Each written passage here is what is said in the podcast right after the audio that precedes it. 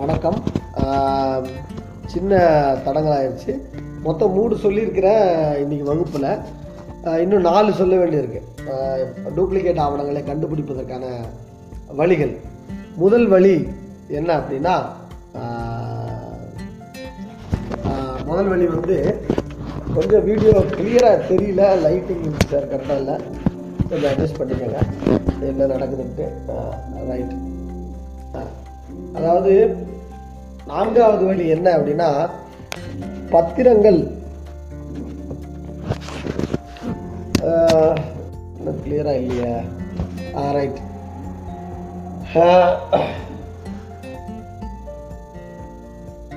பத்திரங்கள் அதாவது நல்லா தெரிஞ்சுக்கங்க. நான்காவது நீங்கள் பத்திரங்கள் பார்க்கும் பொழுது நான்காவது விஷயம் காப்பி ஆஃப் த டாக்குமெண்ட் போட்டு அதாவது உங்களோட பத்திரத்துக்கு நீங்கள் உங்கள் தாய் பத்திரம் இருக்கும் உங்கள் தாய் பத்திரத்துக்கு பின்பக்கமாக அதாவது உங்களுடைய வாங்க போகிற இடத்தோட பத்திரத்துக்கு முன் டாக்குமெண்ட்டில் ஏதாவது காப்பி ஆஃப் த டாக்குமெண்ட் இருந்தால் நிச்சயமாக கவனிக்கணும். அதான் காப்பி ஆஃப் டாக்குமெண்ட் என்னென்னா பத்திரங்களை ஒரிஜினல் பத்திரம் தொலைச்சிட்டதுக்கப்புறம் பத்திரப்பதிவு அலுவலகத்தில் போய் அங்கே இருக்கிற நகலை எழுதி போட்டு வாங்குவாங்க. காப்பி ஆஃப் த டாக்குமெண்ட் பத்திரம் இருந்தாலே டபுள் டாக்குமெண்ட் இருக்குதான்னு நம்ம நிச்சயமாக செக் பண்ணணும். ஏன்னா காப்பி ஆஃப் த டாக்குமெண்ட் பத்திரங்கள் மூலமாக காப்பி ஆஃப் டாக் ஒரிஜினல் பத்திரம் வேறு எங்கேயாவது அடமானத்திற்கோ அல்லது நீதிமன்ற அட்டாச்மெண்ட்டுக்கோ அல்லது வேறு யார் கண்ட்ரோலுக்கோ போயிருக்கும் ஒரிஜினல் பத்திரம். அப்போது அதுக்கப்புறம் இவங்க என்ன பண்ணுவாங்கன்னா காப்பி ஆஃப் த டாக்குமெண்ட் பத்திரத்தை வச்சு புது பத்திரத்தை ரெடி பண்ணுவாங்க. இந்த பத்திரம் காணா போயிடுச்சு காவல்துறையிலேருந்து தொலைஞ்சிருச்சு அப்படின்லாம் சொல்லுவாங்க. சொல்லி கொண்டு போயிருப்பாங்க. அப்போது ரெண்டு டாக்குமெண்ட் வந்துடும் அந்த ஒரிஜினல் டாக்குமெண்ட் கிடைச்சிரும். அதை வச்சு இன்னொரு கிரையம் பண்ணுவாங்க.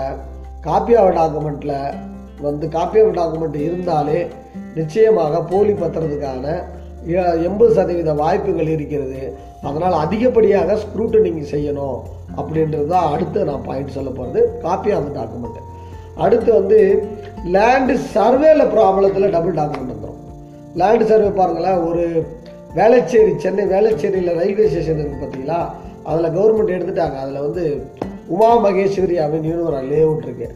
அதில் அப்பா வந்து இப்படி லே அவுட் போட்டிருப்பாரு.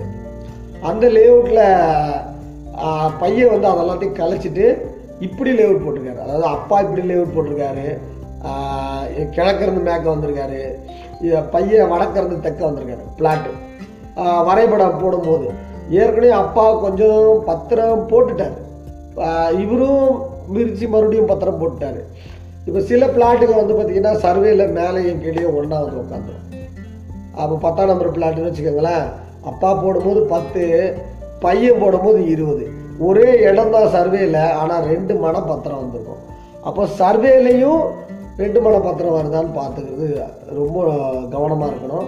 ஃபஸ்ட்டு ஃபேக்கு அதாவது டூப்ளிகேட் டாக்குமெண்ட்டில் வருது. காப்பி ஆஃப் டாக்குமெண்ட்டில் போடுறாங்க. அடுத்து சர்வேலையும் டாக்குமெண்ட் வந்து டூப்ளிகேட் டாக்குமெண்ட் உருவாக்க வாய்ப்பு இருக்கு இது இல்லாமல் டபுள் டாக்குமெண்ட் அப்படின்னு ஒன்று இருக்குது அதாவது அது டூப்ளிகேட் டாக்குமெண்ட் இல்லை ரெண்டும் ஒரிஜினல் டாக்குமெண்ட் தான். இதில் என்ன பிரச்சனை அப்படின்னா ஒரு சொத்தை பத்து வருஷத்துக்கு முன்னாடி ஒரு ஒருத்தர் வந்து ஒருத்தர்கிட்ட வித்துடுறாரு. ஒரு ரியல் எஸ்டேட் போடுறவங்க பிளாட் போடுறவங்க லேவுட் போடுறவங்க